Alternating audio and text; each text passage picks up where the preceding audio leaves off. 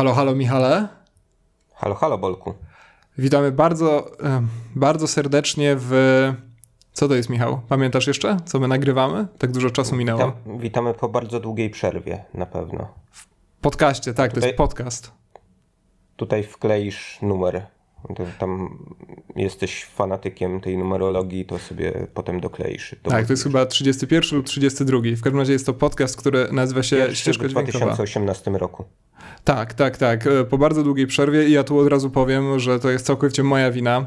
E, przykro mi, Michale, że podciąłem twoją drogę do internetowej sławy. Byłeś już tak blisko, żeby ludzie rozpoznawali twój głos w spożywczaku, ale niestety przez nadzwyczajny natłok roboty, których się nade na mnie zwalił w związku z kończeniem pewnego ważnego przedsięwzięcia, e, no niestety, niestety ten podcast musiał za przeproszeniem stanąć, więc bardzo cię przepraszam, Michale, a przede wszystkim was, drodzy słuchacze, ale teraz wracamy z hot topikiem, gorące newsy, czyli szybkim omówieniem Oscarów. Nie wiem, czy tak szybkim, bo nie wiem, kiedy uda się to zmontować i wrzucić, ale mam nadzieję, że jeszcze nie zapomnicie o tym, że taka nagroda była. Mam nadzieję, że jeszcze nie zdążą ogłosić kolejnych nominacji. Michał, chcesz jeszcze coś dodać? Ja mam nadzieję z kolei, że będzie to odcinek szybki, acz głęboki, analityczny, czyli taki, do których, do których przyzwyczailiśmy przecież naszych oddanych słuchaczy prawda? E, tak, najwyższa jakość w najniższej cenie. Zapraszamy. Za 0 złotych.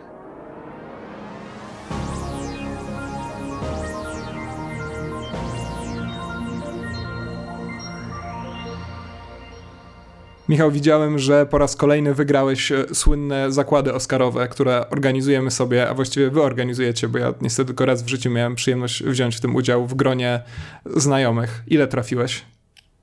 Moja reputacja jest e, mocno przesadzona w Twoich oczach, przynajmniej ponieważ było to moje pierwsze historyczne zwycięstwo. Mam nadzieję, Naprawdę? że nie ostatnie. tak, ale pra pracowałem na, na nie latami. Co, co ja byłem przekonany, że ty znaczy- zawsze wygrywasz. A to nie, to teraz już rzeczywiście, rzeczywiście przesadziłem. A to do tej pory jakim, które miejsca zajmowałeś, ilu miałeś konkurentów? Mm, nie prowadzę takich statystyk. Mm, wiesz, porażki zostawiam za sobą, celebruję zwycięstwa. Jestem jak Kobe Bryant, o którym za moment. tak, tak, tak. No właśnie, Naj, do mnie to dotarło. zwycięzca tegorocznej gali. Tak, do mnie dotarło to dopiero tak naprawdę już jak tutaj e, podłączałem sprzęt, żeby rozpocząć nagrywanie, że Kobe Bryant e, dostał Oscara. No ale bardzo nie dobrze. Widziałeś tego dzieła? E, nie, nie, nie widziałem, ale widzisz, i Dickens i Bryant dostali Oscara. Nie spodziewaliśmy się tego, a tu proszę. Dobra, Michał, czy jesteś zadowolony z werdyktu na najlepszy film? Nie. Jak większość komentujących, chyba niespecjalnie jestem zadowolony. To znaczy, jestem generalnie zadowolony z poziomu nominowanych filmów, y, z małymi wyjątkami. Spielberga nominowanego za to, że jest Spielbergiem i że ma Meryl Streep, która też dostała nominację za to, że jest Meryl Streep.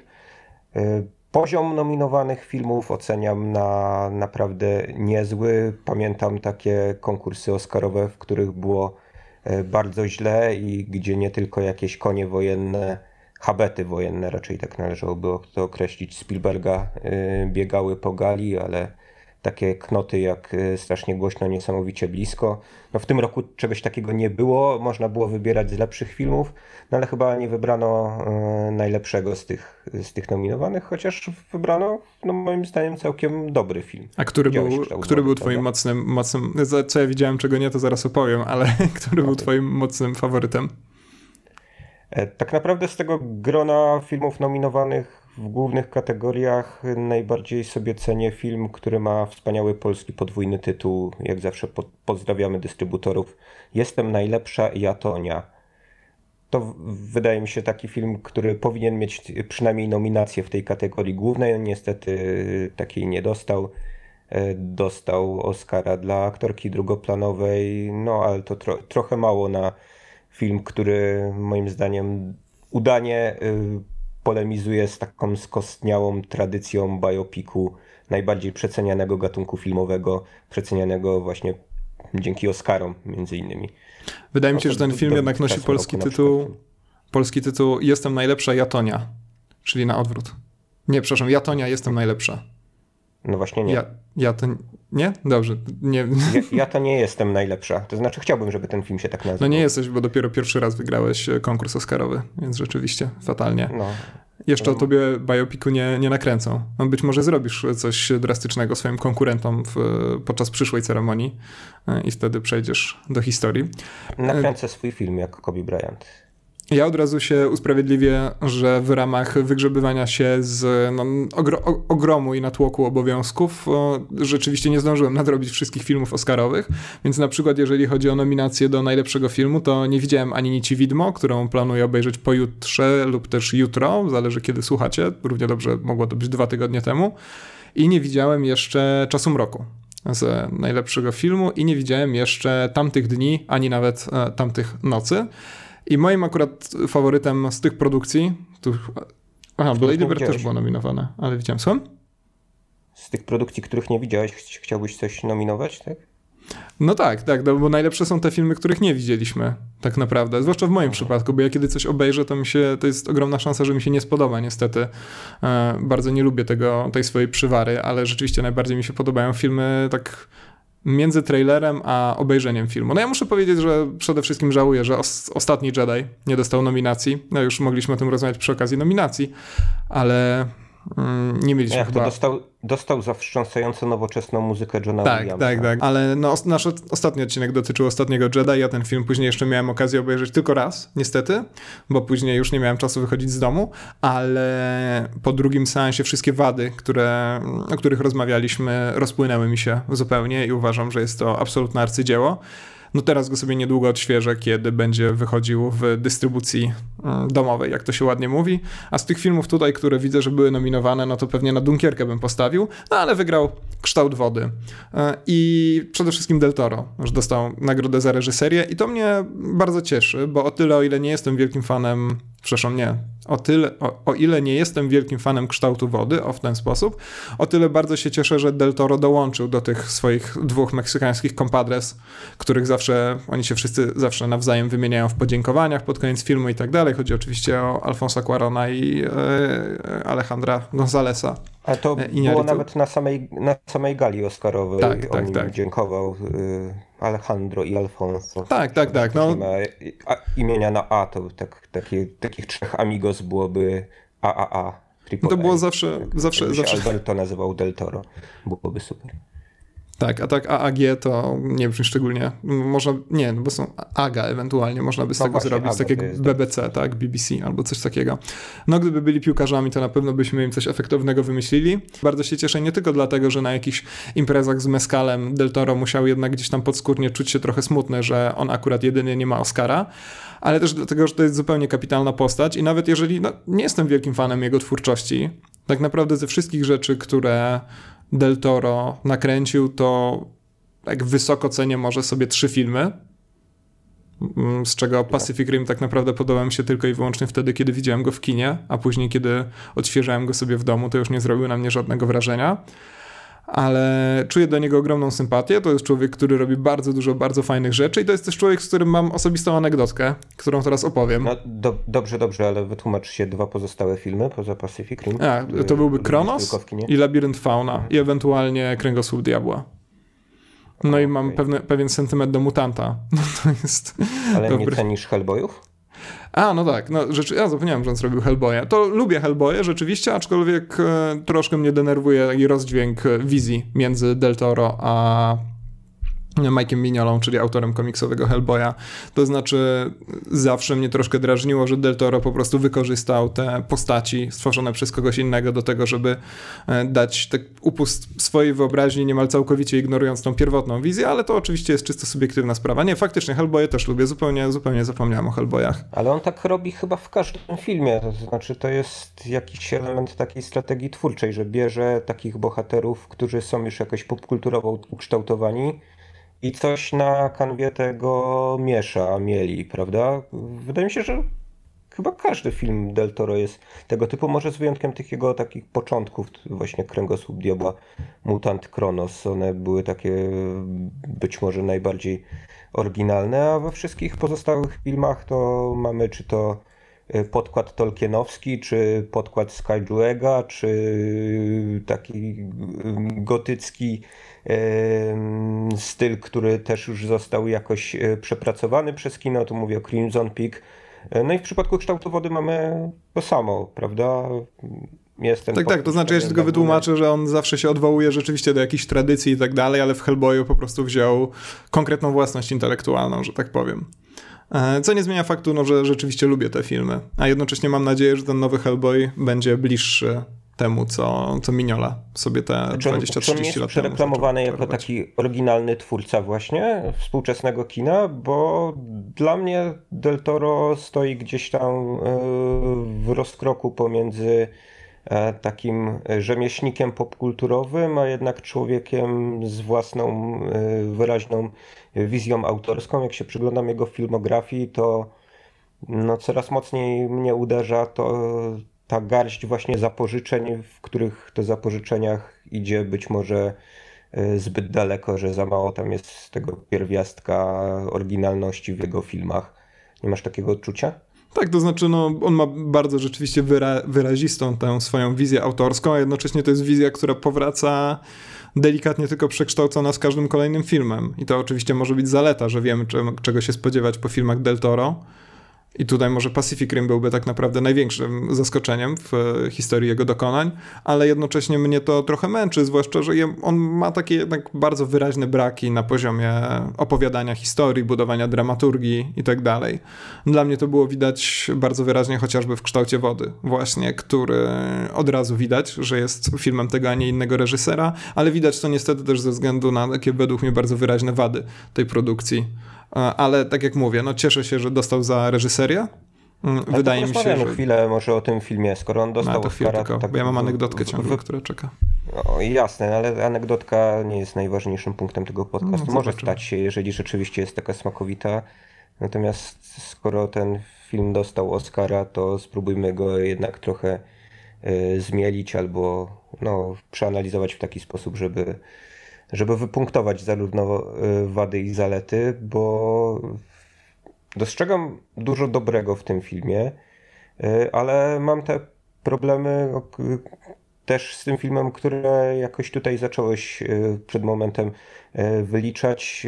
Przede wszystkim na poziomie dramaturgii on dla mnie leży. Jakby od samego początku wiem, w którą stronę to zmierza i wiem, jak to się skończy, i zaskoczeń po drodze narracyjnych miałem e, minus jeden. Też tak, tak. Podobne ja odczucia towarzyszyły twojemu seansowi? Tak, ja dokładnie mam ten sam problem. Szczerze mówiąc, po pierwszych 10-15 minutach byłem wręcz bardzo zdenerwowany, bo miałem wrażenie, że już zobaczyłem cały ten film, no i po prawie dwóch godzinach okazało się, że rzeczywiście miałem wtedy rację.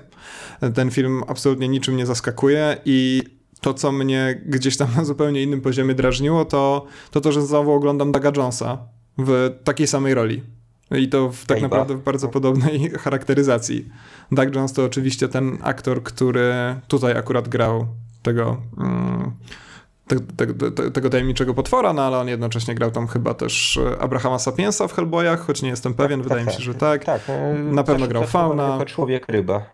Tak, tak, tak. No więc e, za każdym razem nawet charakteryzacja jest podobna, mimo że no, troszkę różni się jakimiś tam, tutaj trochę więcej łusek, tutaj mniej łusek, tutaj jakieś skrzela, tutaj jakieś oczy na rękach i tak dalej. Niemniej on też zawsze jest prowadzony w bardzo podobny sposób, więc jak zobaczyłem go po raz kolejny, to miałem wrażenie, że po prostu znowu, znowu, znowu widzę to samo, co jest, no właśnie, niestety, charakterystyczne dla, dla Del Toro, ale tak, jak najbardziej miałem wrażenie, że po 15 minutach miałem wrażenie, że doskonale wiem, gdzie ten film zmierza i proszę, doszedł tam. E, w samej końcówce miałem jeszcze trochę nadzieję na pewne smutne zaskoczenia, ale one się nie dokonały, więc e, no po prostu film się skończył i tak naprawdę wyleciał mi z głowy niemal natychmiast, bo on Znaczy paradoksalnie, tak naprawdę, mm, paradoksalnie dlatego, że streszczenie fabuły brzmi rzeczywiście dość fascynująco, zresztą Del Toro też mówił to odbierając Oscara, w jaki sposób wyglądał pitch na ten film, oczywiście pewnie mocno koloryzując, ale mimo właśnie tego, że na papierze ten film wygląda fascynująco, to w praktyce jest włożony w tak przejrzysty schemat fabularny, że nie może zaskakiwać. No niestety, tutaj tak jakby Del Toro skupił się na kreowaniu tego świata. W zasadzie paleta kolorystyczna być może go najbardziej interesowała, być może ta scenografia, która została e, ostatecznie doceniona Oscarem też. E, a kręci taką bajkę, nawet trudno powiedzieć, czy dla dorosłych. Czy No właśnie nie wiadomo dla dla kogo to ma być. No, to jest. Mam taki, taki, taki problem z, z, z Del Toro.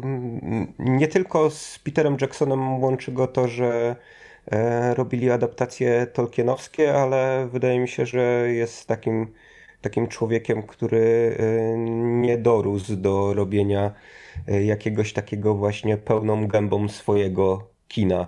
To znaczy wciąż nie wskoczył na pewien level, na który prze, przez moment y, udawało się wskoczyć y, Spielbergowi, który zaczął kręcić y, poważne filmy, mm, ale kręcił też y, porządne science fiction i to i, te, i w tych wszystkich jego filmach no, nadał jakiś swój wyraźny podpis autorski. Dla mnie Del Toro jest takim y, dorosłym nerdem, fascynatem różnego rodzaju odmian fantazy i science fiction, który na tyle się fascynuje y, czymś, co widział wcześniej, że nie potrafi wykroczyć poza to jakoś bardzo mocno. No i bierze, łączy, robi takie patchworki właśnie Frankensteino-podobne.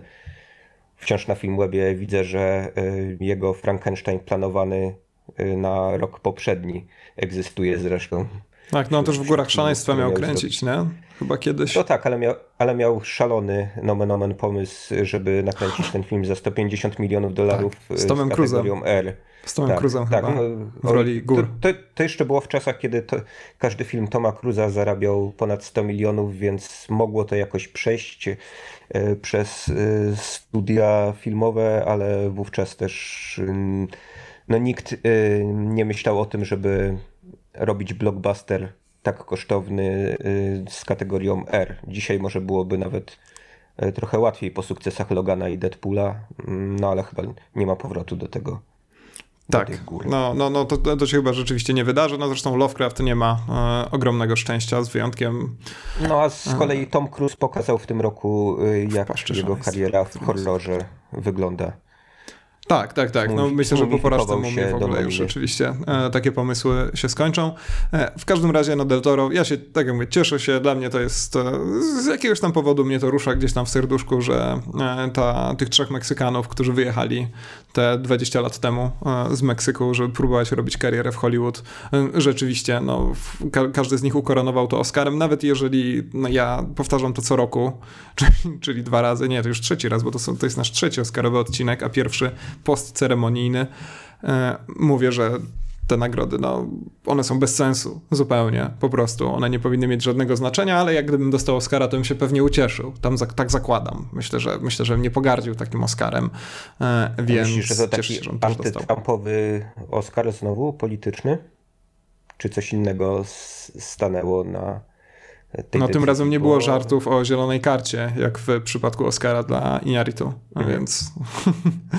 mo- O- Okej, może ale w, we wszystkich ym, przedbiegach, y, typowaniach przez dłuższy czas wspomniano kształt wody ze względu na to, że to jest ten rodzaj kina, którego Akademia rzekomo nie lubi, bo oni sobie cenią realizm, y, znaczy tak rozumiany jak właśnie te nieszczęsne biopiki od sztancy właśnie. robione i y, nigdy nie wskoczą y, na ten poziom, żeby nagrodzić coś, co jest właśnie jakąś fantazją taką, no a to jest to jednak właśnie z opisów wynika, że fantazją dosyć, dosyć odjechaną jak na Hollywood, prawda?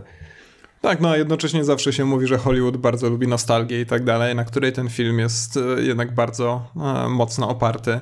Więc mnie, mnie nie zdziwił zupełnie ten Oscar dla kształtu wody. Widziałem w życiu dużo gorszych Oscarów. e, I, i, I tu przy okazji no, jest ten taki e, drobiazg, że Del Toro też do, został nagrodzony, więc, więc fajnie. Przybijałem mu piątkę. Mhm. No dobrze, to tak żeby płynnie przejść yy, kierunku kolejnych nagród, to ja Czyli jeszcze nie anegdotka, tak? Dobrze. No, Aha, anegdotka, no dobrze, żeby to nie uciekło, tak potem będziesz musiał dokleić. Dobrze, jakoś. to opowiadam anegdotkę o moim spotkaniu z Guillermo del Toro. E, mianowicie miałem przyjemność być w mieście narodzin Guillermo del Toro, czyli w Guadalajarze, w momencie, kiedy trwał tam e, bardzo znany w środowisku latynoamerykańskim festiwal filmowy w Guadalajarze, który nazywa się niezbyt oryginalnie Festiwal Filmowy w Guadalajarze. No i wtedy del Toro przyjechał z okazji tego festiwalu na specjalne spotkanie i ja tam poszedłem. Oczywiście. Spotkanie odbywało się w takiej kolosalnej hali targowo-widowiskowej. No i kiedy tam wszedłem, to przede wszystkim zobaczyłem ogromną, ale to ogromną kolejkę. Znaczy takie kolejki, które nie widziałem jeszcze w czasach, kiedy stało się do kasy, na przykład e, do, do, do jakichś, nie wiem, na koncerty gwiazd rocka, na ważne filmy i tak dalej, i tak dalej. No koncerty pewnie, koncert czy jakikolwiek występ na żywo pewnie byłby tu dobrym porównaniem, ale w każdym razie no kolejka była ogromna. Ja wtedy stwierdziłem, że się nie zmieszczę, ponieważ miałem wtedy akredytację prasową, to poszedłem do kogoś z obsługi i zapytałem, czy jest specjalne wejście dla mediów, żeby się wycwanić, jak taki typowy dziennikarz cebulak. I oni chyba nie mieli czegoś takiego, ale jednocześnie przestraszyli się i stwierdzili, że jednak powinni mieć, co wcale nie jest, e, nie, nie, nie, byłem przekonany co do tego, niemniej rzeczywiście udało się mnie gdzieś tam władować.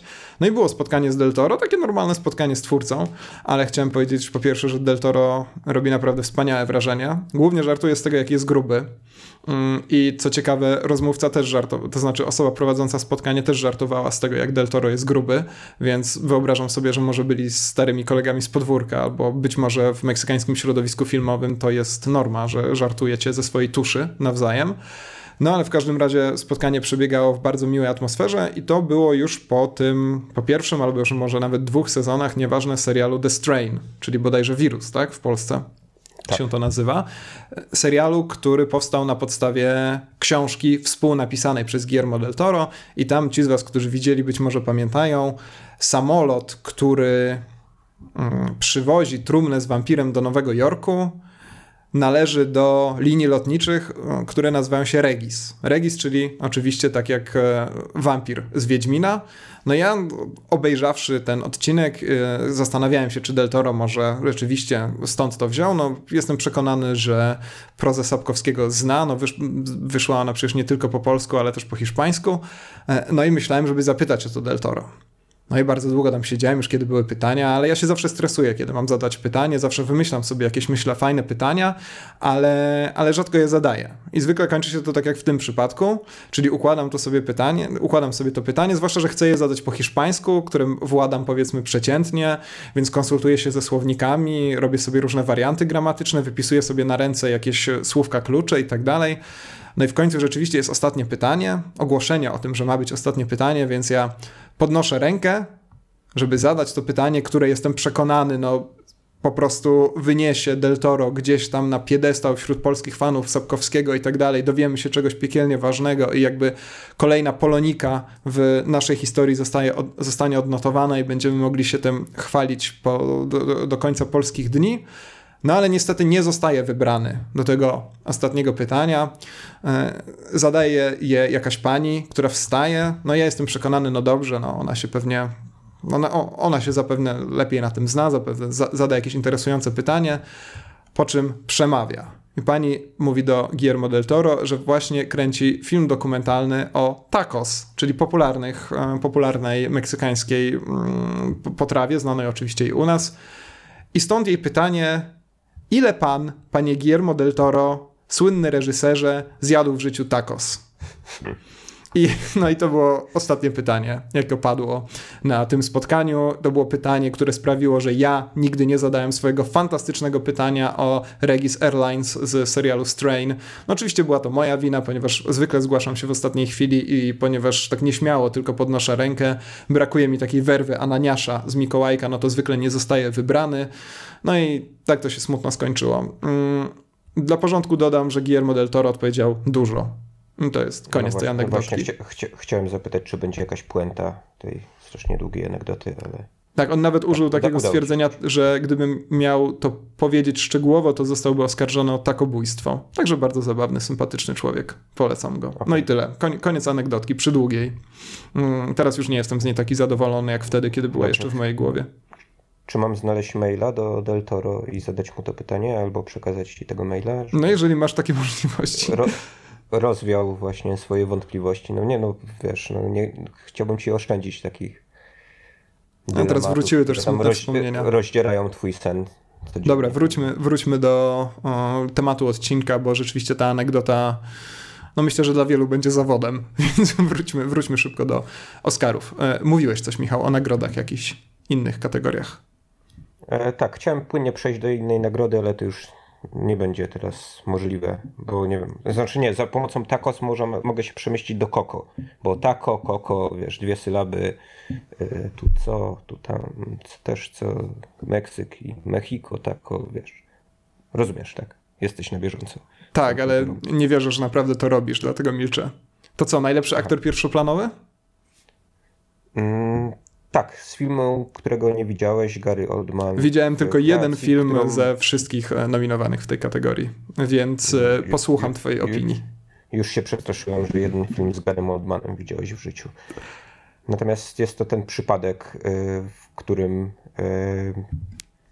aktor dostaje nagrodę za całokształt twórczości, jak mi się wydaje. Niezła kreacja, taka, która gdzieś tam wyziera spod tej maski, którą nałożyli na ak- aktora, więc trochę przeciwieństwo żelaznej damy z Meryl Streep, e, która jak pamiętamy, bądź też nie, e, miała e, żelazną charakteryzację na twarzy wówczas i nie wiadomo tak naprawdę za co dostała Oscara. Znaczy wiadomo no, za to, że była Meryl Streep, a być może zabrakło mocnych kandydatek w tamtym roku.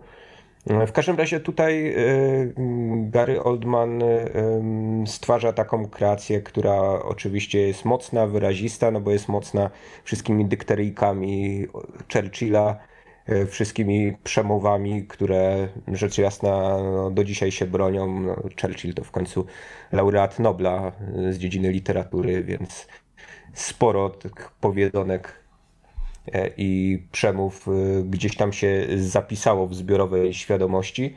E, No i mocno się tego e, Oldman trzyma, e, mimo że fizycznie e, jakby zupełnie odstaje od, od tego, jak Churchill e, wyglądał. E, No ale mieliśmy też e, chyba w trakcie mm, jakiejś tam rozmowy o The Crown, e, wspominaliśmy o tym, że e, John Lithgow, który też nie wygląda jak Churchill, e, także stworzył dość udaną kreację Churchilla, więc jak widać e, może, może Churchilla zagrać każdy chyba. Każdy może zagrać Churchilla, to jest No ale nie, każdy, nauka, nie, każdy, nie, nie, każdy dos, nie każdy dostanie za to Oscara. No jestem zdziwiony tym, jak, y, ż- jak mocnym faworytem stał się Oldman w pewnym momencie, gdy y, chciałem em, popełnić y, hazardowy wyskok i obstawić y, tegoroczne Oscary y, u legalnego polskiego bookmachera, żeby nie było, a nie jakiegoś internetowego zainstalowanego na Malcie, y, to zobaczyłem, że kurs na Garego Oldmana to 1,02, więc stawiając 1000 zł, no dostałbym na pączka nagrodę, więc nie postawiłem ostatecznie na Garego Oldmana. Mm, A czy jest wśród tych nazwisk ktoś, kto powinien dostać tego Oscara? Czy Daniel Day-Lewis jest wybitny w Nici Widmo? E, No Widmanici? właśnie nie specjalnie. Da, Dan, Daniel Day-Lewis y, jest, y, nie powiem drewniany, bo drewnianą ma postać, którą kreuje. No kreuje postać, która się nazywa Woodcock i trochę jest takim właśnie szty, sztywnym Pinokiem. Nie będzie tu seksualnych żartów, to poważny podcast. Nie będzie, czyli w tym podcaście tak nie będzie. To czekaj, muszę sobie Tak. wykreślić. O, tylko- No, znaczy może będą, ale wykreślimy potem w montażu, więc nawet jeśli teraz padną, to no jednak ch- chcemy, żeby ten podcast miał kategorię PG-13, prawda? Tak, nawet niżej. To jest podcast, Niżej? który możecie puszczać swojemu niemowlęciu. Mm. Na pewno zaśnie od razu. E, Nie no dobra, kto. to jeszcze chcesz coś powiedzieć E, tutaj o tych ludziach, tych mężczyznach nominowanych do tego, do No Oscara? nie, nie, nie, ben- nie, nie będę się spierał z samym sobą, że Gary Oldman zasłużył na Oscara, bo zasłużył na Oscara tymi wszystkimi kreacjami, które wcześniej zapisały się w naszej pamięci też, prawda? E, Od tego szalonego policjanta, który e, tak pięknie wykrzykiwał everyone, w Leonie Zawodowcu poprzez y, Drakulę u, Ko- u Coppoli. y, To moim zdaniem było jakiś taki, jakiś taki zenit. Old, A propos charakteryzacji. Ciężko. No tak, ale tam Oldman kreuje, można powiedzieć, ze trzy role, prawda? No, tego, y, przynajmniej jeśli chodzi o, o wyglo, wygląd fizyczny, więc nie tylko jest jakimś takim wampi, wampirem, ym, dziadkiem przykrytym różnego rodzaju lateksową powłoką. Y, No ale, ale, ale ma tam też coś do zagrania swoją fizjonomią i to jest taki dla mnie fajny punkt przejściowy, w którym jest e, ten młody, energetyczny, e, szalony Oldman, w którym on spotyka właśnie takiego Oldmana e, dojrzałego, e, świadomego swoich e, aktorskich e, walorów. Y, No a w czasie, w, cza- w, czasie, w czasie mroku e, jest y, no, na, na pewno najjaśniejszą częścią Ha. tego mrocznego, posępnego filmu. Y, No ale to nie jest, to nie jest też dobry film. Od razu chciałbym zaznaczyć. Jest to, jest to taki. Jest to jak to, ktoś, ktoś określił ta nudna dunkierka. Spotkałem się z, z takim określeniem w To trakcie, samo, tylko gorzej. w trakcie nominacji. Znaczy, no, ten sam Brzmi jak coś, co Jacek Szczerba dziejach, napisać. Ale po, no, z, całej, z całej akcji to mamy, wiesz, chodzenie po wielkich gmachach i trzaskanie drzwiami. Mhm. No dobrze, to, No to tak, zostawmy to rzeczywiście. Niektórzy, niektórzy lubią takie kino, więc wiem, że na pewno obejrzysz. Lubisz całej trzaskać tej- drzwiami, prawda? Z całej tej wypowiedzi lubię trzaskać drzwiami, tak. E, Większość naszych nagrań tak się kończy, że ja wychodzę i trzaskam drzwiami. E, Z tej wypowiedzi chciałbym, żeby nasi słuchacze zapamiętali, że polecasz Drakulę. Kopoli. E, To jest, to Tak, jest oczy, oczywiście. Os- jest- Ostatnie wielkie osiągnięcie em, Francisa Forda. Dobra, najlepsza aktorka pierwszoplanowa. Tu jestem bardzo szczęśliwy, ponieważ widziałem wszystkie filmy, w których e, wszystkie, wsz- wszystkie filmy, z których aktorki pierwszoplanowe zostały nominowane. O, tak skonstruuję to zdanie. E, No i tu właściwie muszę przyznać, że e, nie miałem ani faworytki, no z wyjątkiem tego, że rzeczywiście przerażający jest fakt. Miałem antyfaworytkę, no bo to, że Meryl Streep znalazła się w tym gronie tylko i wyłącznie dlatego, że mówiła z troszkę inną in, intonacją niż zwykle e, i rzeczywiście starała się. mm, Hmm.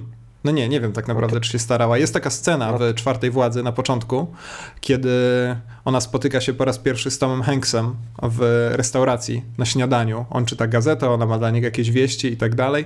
I to jest fa- fantastyczna, jednocześnie fascynująca przede wszystkim scena, w której e, po prostu wystarczy postawić kamerę, ustawić przed nią Toma Hanksa i Meryl Streep i, i tyle. I jest film. On tam nawet nie ma żadnego cięcia, chyba przez 5 minut i oni sobie po prostu rozmawiają i jednocześnie to jest bardzo fajna scena. No zresztą ten film, jakby nawet najgorszy film Spielberga będzie ciągle kapitalnym kawałkiem kina według mnie i te, ta scena, o której mówię też e, no, zawiera bardzo dużo takich bardzo fajnie przemyconych informacji i tak dalej.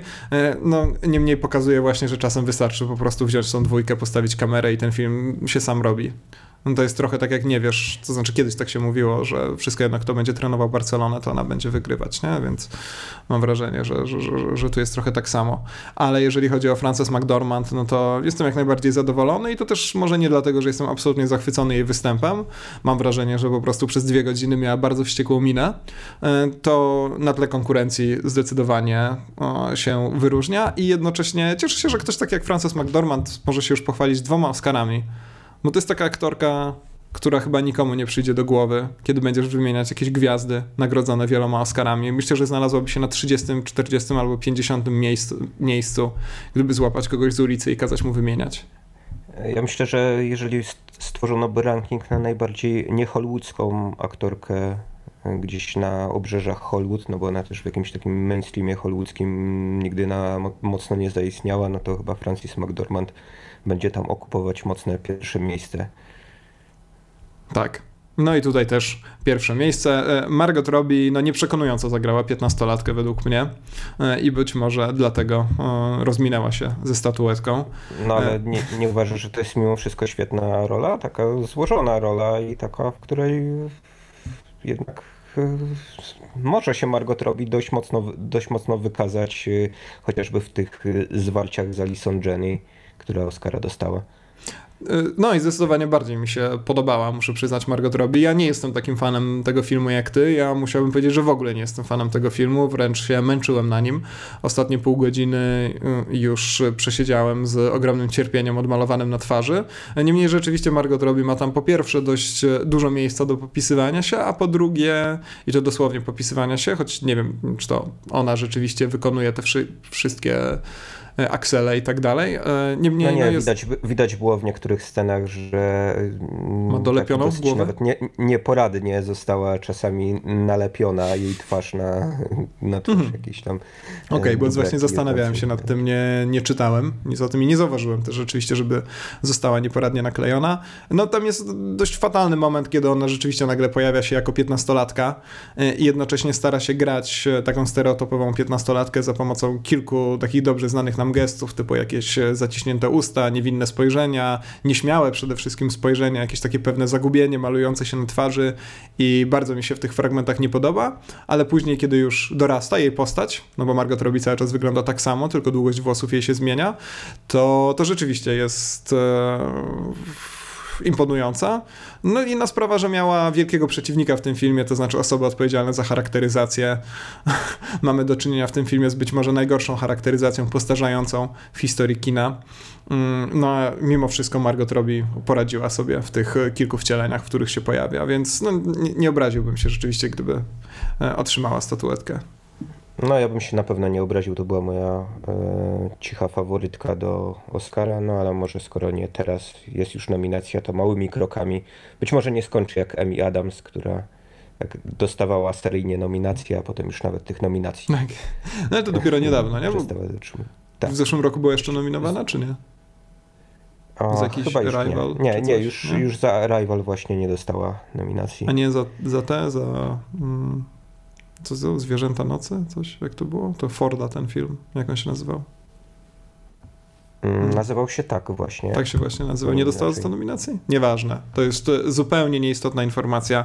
Mm, jest chyba istotna jakoś. Nie wiem, tutaj chcesz nas cały czas kompromitować nie wiedzą. Ja myślę, że ludzie nie wymagają nas, żebyśmy wiedzieli, kto dostał za co nominację, zwłaszcza, że mm, jakby moja pogarda dla Oscarów jest powszechnie znana. Robię z niej swój znak rozpoznawczy. I moja niewiedza i nieoglądanie filmów. Program też, o Oscarach, tak? No nie, ja tutaj przed, zauważ, że przede wszystkim zadaję tobie pytania, co ty myślisz o tym. Poza tym traktuję to jako ważne kulturowe widowisko i tak dalej. E, choć z tego, co czytałem, to widowiska za dużo nie było mm, na tegorocznej ceremonii. E, powiedz mi, e, czy teraz będziemy męczyć się z tymi aktorami drugoplanowymi, aktorkami drugoplanowymi, scenariuszami i tak dalej, czy podsumujemy to jakimiś sprawnymi bonmotami? Mm, nie, chciałem jeszcze, żebyś zamknął jedyną kategorię, w której widziałeś wszystkie filmy Skoro nie podobała Ci się 27-latka w roli 15-latki, to podobała Ci się 23-latka w roli 15-latki? Jeszcze była Saoirse Ronan nominowana, która też była jakąś taką e, Mam, nie mam do niej żadnych uczuć, tak jak nie mam żadnych uczuć do tego filmu, e, który według mnie popełnia, czyli oczywiście do Lady Bird, który według mnie popełnia podstawowe błędy takich produkcji autobiograficznych albo quasi-autobiograficznych, to znaczy pomylenie zbitki własnych wspomnień z zajmującą historią.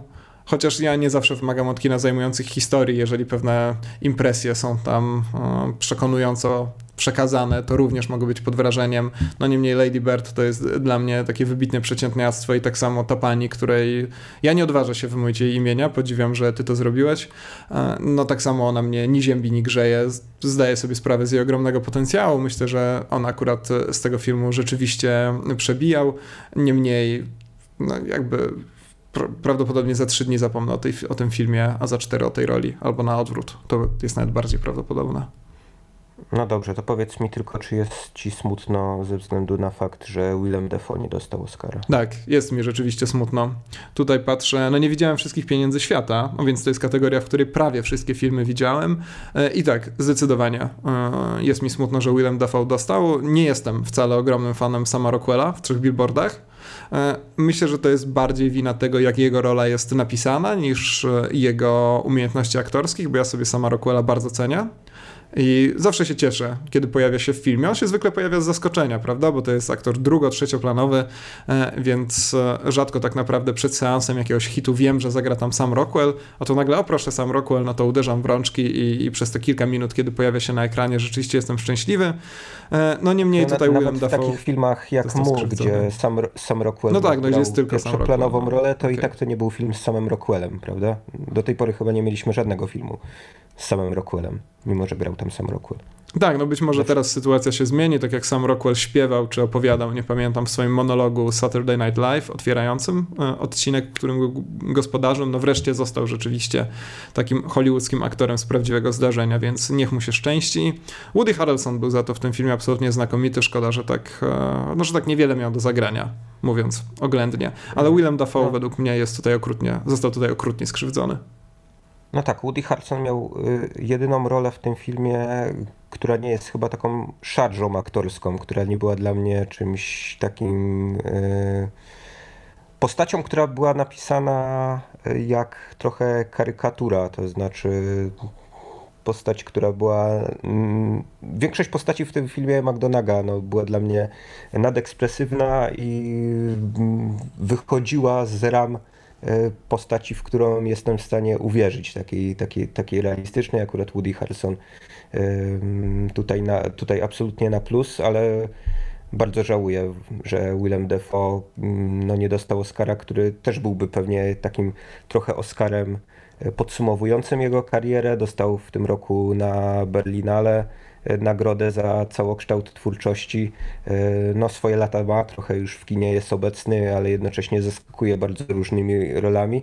I tutaj e, w przeciwieństwie do Oldmana e, to było też dla mnie kompletne za- zaskoczenie, jak on się wpisał w The Florida Project, film, w którym występują e, naturszczycy, a gdzieś pomiędzy nimi e, Willem Dafoe, je- jedna z najbardziej charakterystycznych e, twarzy e, hollywoodzkiego kina, zu- zupełnie wtopiony w swoją rolę, nie sprawiający, że wpadasz w jakąś dolinę niesamowitości i nagle widzisz, że, że nie jesteś w, w świecie naturszczyków, tych, tych white trashów e, w, w tanim motelu, e, tylko jesteś w filmie z Willemem Defoe. No i dlatego bardzo żałuję, że, że za, za tak e, inną rolę w swoim bogatym dorobku e, no właśnie Willema Defoe nie nagrodzono.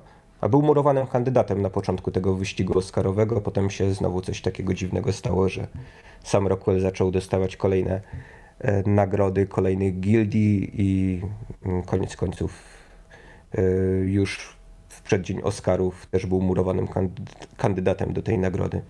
Tak, no w ogóle trochę żal Shona Bakera, bo kiedy do dzisiaj, kiedy wychodzę z mieszkania, to widzę wielki plakat Florida Project, a na nim jeszcze większy napis, serio taki wychodzący z ram billboardu.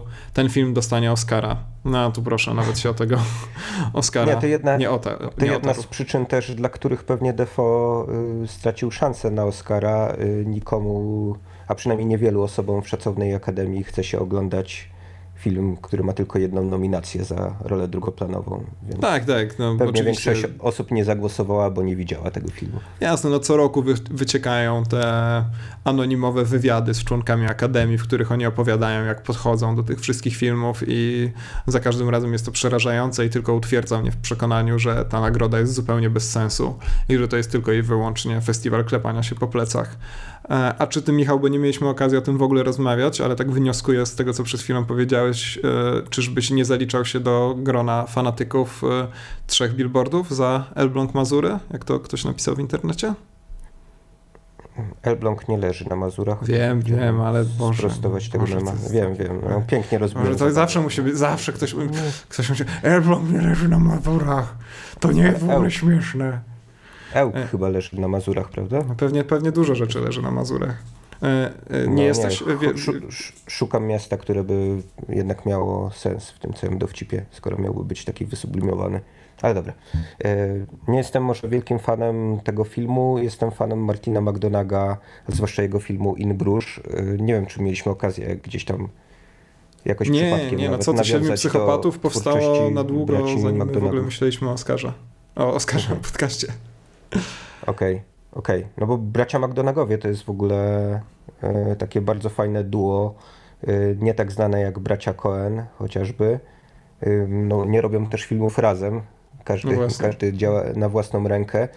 E, Ale Martin McDonagh e, zaczął od e, krótkiego metrażu, który dostał Oscara, taki film sześciostrzałowy z, Br- z Brendanem Gleesonem. Do, do znalezienia bez problemu na Vimeo czy gdzieś. Wydaje mi się, że Bardzo, łatwo bardzo znaleźć. zabawna rzecz i, i bardzo fajnie potem rozpoczął swoją karierę w pełnym metrażu, kręcąc film, który się po polsku nazywał mm, dosyć dziwnie, bo najpierw Strzelaj, potem Zwiedzaj, a w oryginale In Bruges, czyli w Brugi, z najlepszą chyba do tej pory rolą Colina Farela. Tak, jest. Powoli się naprawdę. przekonuję do y, y, Colina Farrella jako aktora. Rozmawialiśmy o jego kreacji u Lantimosa ostatnio. ostatnio. Natomiast wciąż, wciąż uważam, że najlepiej obsadzać Colina Farrella e, w roli niewydarzonych dresów i właśnie w ten sposób e, pięknie, zgodnie z jego emploi, obsadził go e, Martin McDonagh. E, Wspaniały film In Bruges polecam, który to film łączył sferę taką, może nie chcę zbyt, zbyt szumnie to określić, ale jednak eschatologiczną, tak, eschatologiczno-tanatologiczną, e, z bardzo czarnym, bardzo fajnym humorem ala właśnie bracia Cohen Tarantino. E, Natomiast w trzech billboardach e, wydaje mi się, że gdzieś na tych łączeniach e, mocne pęknięcia, mocne rysy się pojawiły i tutaj y, McDonagh nie jest w stanie tak sprawnie przeskoczyć z dramatu w stronę komedii, co najmocniej chyba dla mnie e, ob, obrazuje, obrazują takie zbitki montażowe, w, w których e, no, mamy głupawego e, Sama Rockwella, to znaczy postać Sama Rockwella, żeby nie było, że Sam Rockwell jest głupawy. Może zaraz jest, nie znamy go. No być, być może, jasne. Zaraz po dramatycznych scenach y, z Francis McDormand i y, Woodym Harrelsonem. I to nie jest, nie, nie ma tam żadnego oddechu, to jest tak, tak, tak, tak sk- sklejone, no być może w zamierzeniu do McDonaga to miało być jakimś takim, y, takim oddechem od zbyt posępnej atmosfery, ale nie wiem, dla mnie, ten, dla, dla mnie ten film za bardzo przypomina jakiś taki dziwny roller coaster y, róż, różnego rodzaju tonacji dramatyczno-komediowych. No i oglądałem go tak, jakbym oglądał dwa filmy w dziwny sposób szczepione ze sobą. Nie wiem, czy miałeś podobne odczucie. W, w, wci- wciąż, wciąż nie uważam, że to jest słaby film. E, Natomiast y, co jakiś czas zosta, zostawałem wytrącony z, z oglądania tego filmu i zacząłem się zastanawiać, dlaczego oni to narracyjnie tak, a nie inaczej mm, poskładali. Tak, no ja też absolutnie nie uważam, żeby to był zły film, ale jednocześnie mam wrażenie, że to jest przede wszystkim obraz tego, jak e, nieamerykanin widzi Amerykę przez pryzmat jakichś takich bardzo męczących stereotypów i rzeczywiście wydaje mi się, że nie do końca radzi sobie z rejestrami. Niemniej jest to ciągle pasjonująca historia e, i pewnie obok Dunkierki ten film byłby też moim, był też moim faworytem, zapomniałem o tym wspomnieć, w kategorii najlepszego filmu, przy wszystkich swoich wadach, które są liczne, rzeczywiście. I mam wrażenie, że większość e, takiej recepcji krytycznej tego filmu z jakiegoś powodu no zupełnie te wady zignorowała. Tymczasem no te, temu filmowi daleko od doskonałości, niemniej jest to ciągle rzeczywiście kawał takiego porządnego 7 na 10 kina, że tak powiem, a to wcale nie jest takie proste, wbrew pozorom. Żyjemy w, światach, w świecie, w którym 99% filmów jest fatalnych, więc naprawdę, naprawdę całkiem nieźle. Um, Michał, mój drogi Michale, Muszę, muszę sprawdzić twoją średnią na Filmwebie, chociaż nie oceniasz tam filmów. nie, ja rzadko oceniam filmy na Filmwebie i chyba trzech billboardów e, nie oceniłem. Czy w ogóle chcesz moją średnią sprawdzić? Tak, no chcę sprawdzić, czy 99% filmów oceniasz poniżej 5. Ale może ja oglądałem ten 1% filmów na świecie, który się nadaje do czegoś. Aha, Nie, nie, ja nie mówię, że film. Ja, ja, ja używam tutaj takiej skali totalnej, wielkich kwantyfikatorów, bo jak coś robić, to robić na maksa. Ścieżka dźwiękowa, podcast. Czyli tradycyjnie wypowiadasz się na, filmów, na temat filmów, których nie widziałeś, tak? No tak, bo o takich najłatwiej mieć swoje zdanie. Mhm. Y, Michał, porozmawiajmy o Oscarze za najlepsze zdjęcia. Odetchnąłeś z ulgą? No tak, to jest y, w tej całej nudnej gali oscarowej, bo o tym nie wspominaliśmy, ty na szczęście ją przespałeś, Tak, ja bo ja pracowałem. Ja w dzień pracuję, a w nocy śpię. Mm, No to ja nie powiem, co robię w dzień i w nocy w takim razie, poza oglądaniem Oscarów. Ale na pewno się nie kalam pracą. Bardzo dobrze, Yy. szlachta nie pracuje. Słusznie, słusznie. Dickens, tak, to, to, to, to rzeczywiście, rzeczywiście najjaśniejszy punkt tej całej e, gali oscarowej, w której biednych ludzi częstowano hot dogami. Nie wiem, czy widziałeś. Słyszałem, że było nawiązanie do tej żenującej sceny z przed roku, kiedy zaproszono normalsów, y, żeby kąpali się w blasku wielkich gwiazd i elity hollywoodzkiej. A teraz jak to E, wyglądało? Teraz e, pan grubszy, czyli właśnie Del Toro, chyba mogę go tak nazywać, skoro on tak sam się On ma, nazywa. no mogę ci powiedzieć, y, jako że jesteśmy dobrymi znajomymi, że on ma duży dystans do siebie.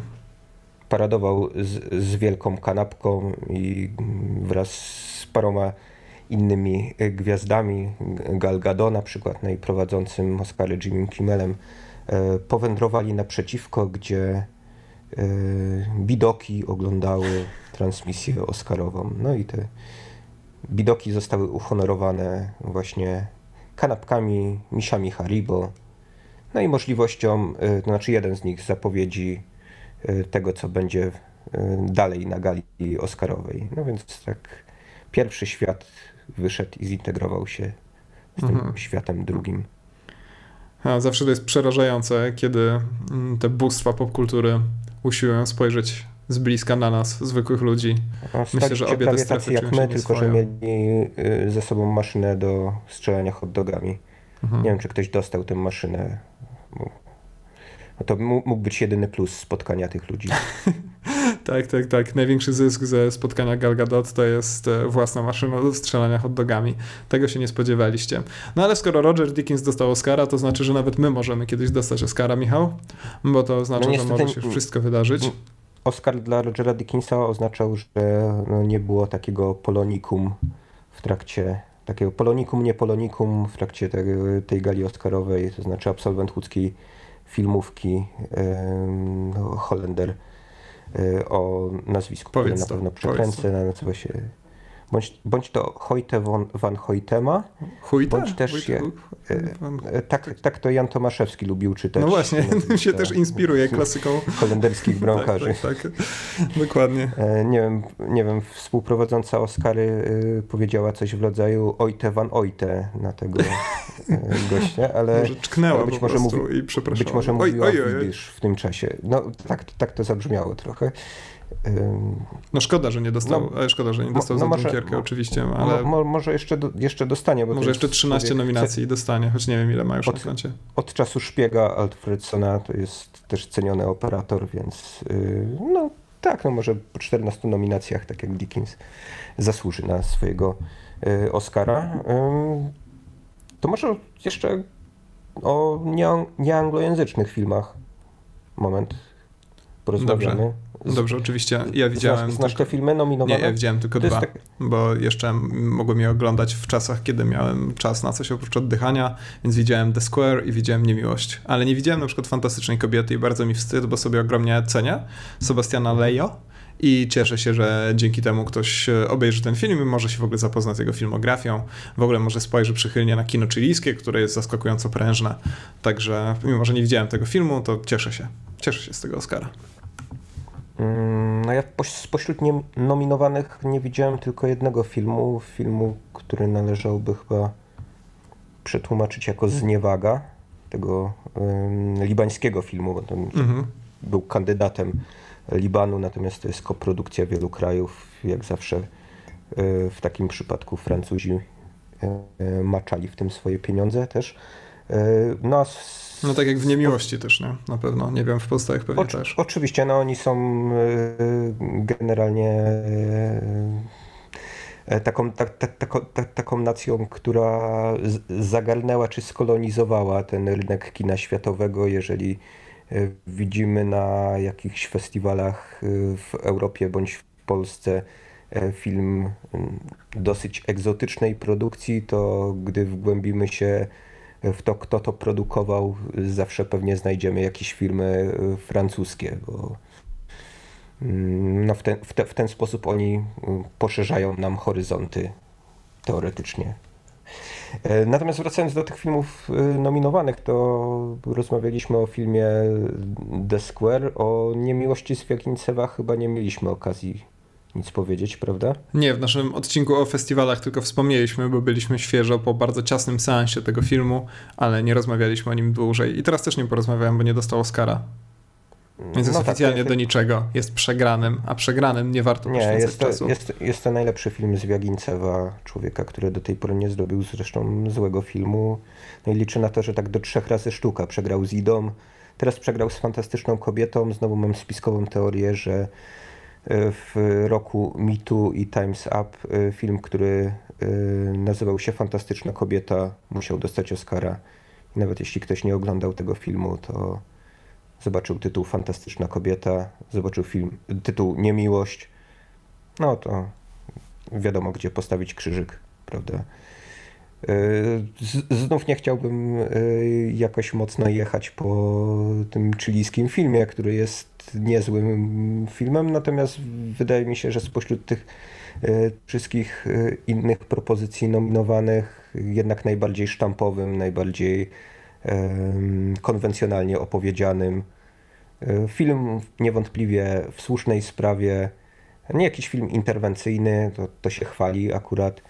E, Dobrze zagrany, potoczyście opowiedziany, ale moim zdaniem słabszy od każdego innego z nominowanych. E, No nie wiem, czy słabszy od tej zniewagi, której, której nie widziałem, ale słyszałem też wiele dobrego o tym filmie.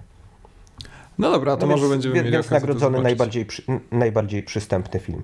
Po No to jak, jak to bardzo, bardzo często bywa. No ja sobie nie wyobrażałem, żeby, żeby The Square na przykład, który przecież jednak ociera się o komedię momentami, e, gdzieś tam mógł zawalczyć o Oscara i tak dalej. No ale e, już swoje opinie na temat e, dziwności, e, dziwności funkcjonowania całego tego Oscaru, Oscarowego przemysłu już nieraz mówiłem. Dobra Michał, czy skończymy to kulowe, kulawe podsumowanie? E, Omijając dużo kategorii, omijamy m.in. scenariusz i tak dalej, ale już prawie godzinę rozmawiamy, a to miał być szybki strzał na wielki powrót ścieżki dźwiękowej. No myślałem, że o fryzurach chciałeś y, chwilę. Widziałem tylko trochę sukienek. Na fryzury zwykle zwracam mniejszą uwagę, muszę przyznać. Jakoś zawsze bardziej ceniłem sobie ten kunszt, kunszt e, sukienkarski.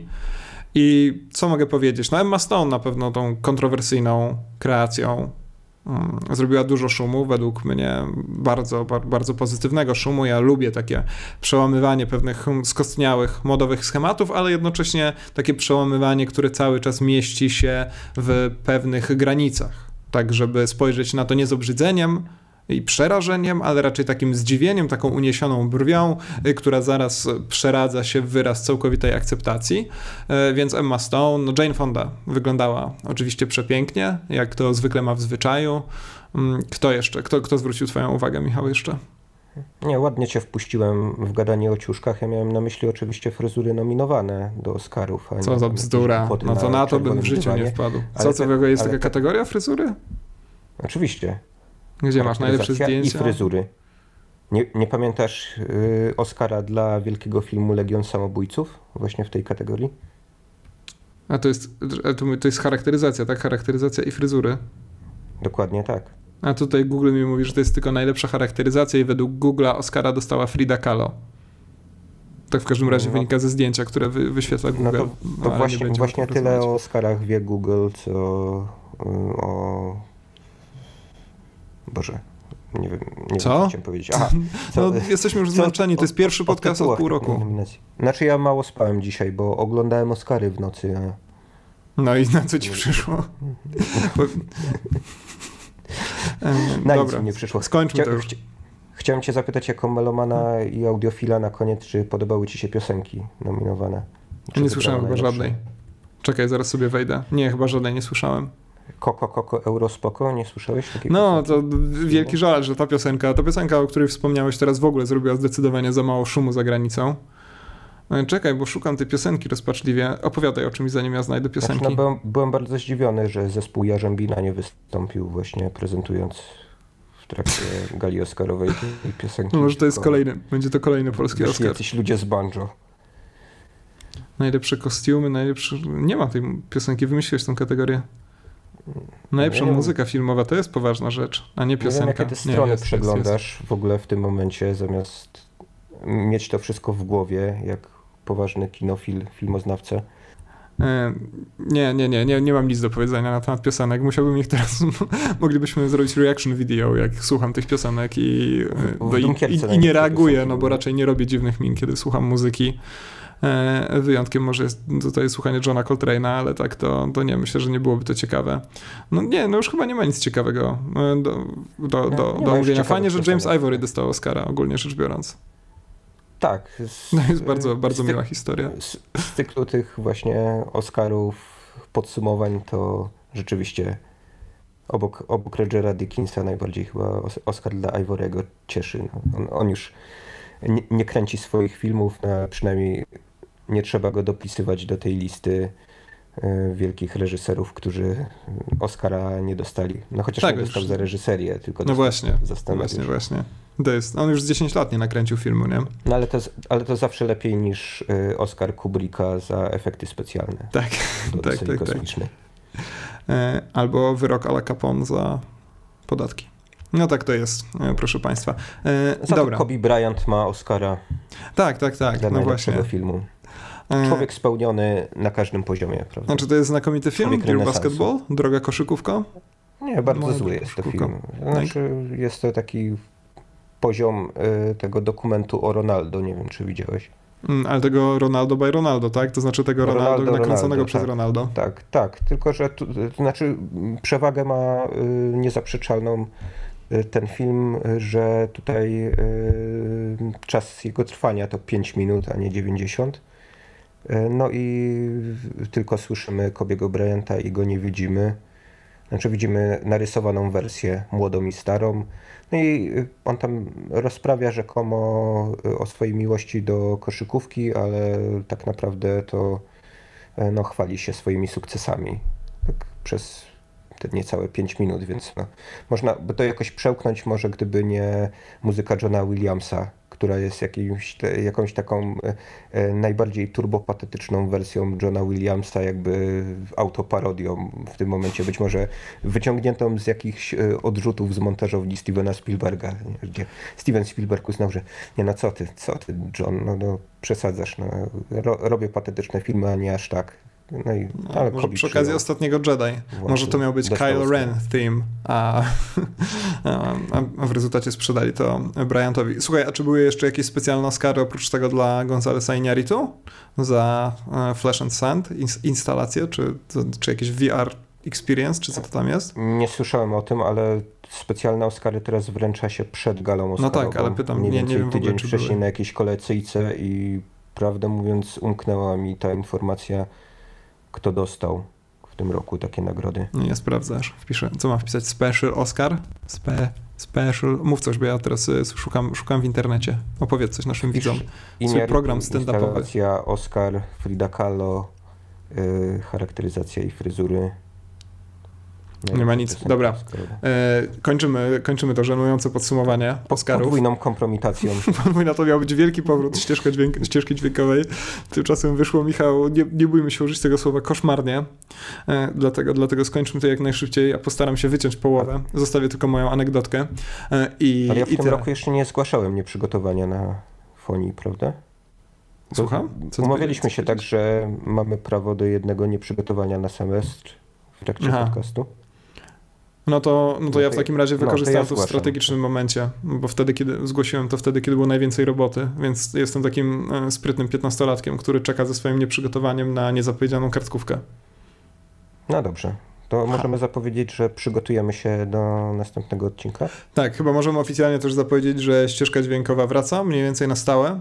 To znaczy wątpię, żeby udało nam się hmm, utrzymać takie absolutnie regularne publikowanie, które kiedyś sobie zakładaliśmy, ale jednocześnie jesteśmy tego tak naprawdę, wydaje mi się, bliżej niż kiedykolwiek, biorąc pod uwagę nasze dodatkowe obowiązki, więc mam nadzieję, że rzeczywiście ścieżka dźwiękowa powróci w glorii i chwale. Dziękujemy jednej osobie, która uruchomiła hashtag kiedy ścieżka. Liczyliśmy na to, że podbije internet, niemniej ta jedna osoba i tak sprawiła nam e, bardzo dużo radości, zwłaszcza, że nie znamy jej osobiście, co, co jest, jakby tak kategoryzuje ludzi, którzy lajkują mm, odcinki ścieżki dźwiękowej na A to Facebooku było i tak pytanie dalej. do nas czy do dealera? No właśnie, może, być może ktoś pomylił nasz profil z, z profilem mm, słynnego de- dealera gwiazd, y, którego proces teraz się toczy. Niemniej ja tak właśnie dzielę ludzi, którzy lajkują posty, y, czyli na tych, których znam osobiście i wtedy nie liczę tych lajków. Nie, żartuję, oczywiście są dla mnie bardzo istotne. I tych, których nie znam osobiście, więc jak, kiedy pojawiają się jakieś nowe nazwiska i tak dalej, to mnie to strasznie, strasznie wzrusza. Michał, czy ciebie coś jeszcze wzrusza? W kontek- Wzruszył cię ten powrót? że, że to są trolle Putina? Te wszystkie Nie, osoby, myśl- których nie my- znasz, ale ma, masz ich znajomych? Nie, nie, nie. Myślę, że to nie są trolle Putina. Myślę, że nie. Teraz mam wątpliwości. Michał, y, co ciebie wzrusza w powrocie ścieżki dźwiękowej najbardziej? Nic. Do zobaczenia. Jestem, niewzruszony. Bardzo Do dobrze. widzenia. Y, To jest y, jedna z zalet, które najbardziej sobie w tobie cenię. Dobra, to dziękujemy ogromnie. No, Bo kończymy już, nie? Nie masz zastrzeżeń. No, no zastrzeżenia to mam zawsze. Co, Co, do tego odcinka Znaczy, same. Ale Kiedyś dobrze, trzeba skończyć. skończmy. Pewno... Sayonara. Wypuśćmy ten odcinek. Dobra, powiedz to jeszcze raz. Nie, nie powiem tego jeszcze raz. Dobra, to do zobaczenia. Żółwie. Pa, pa.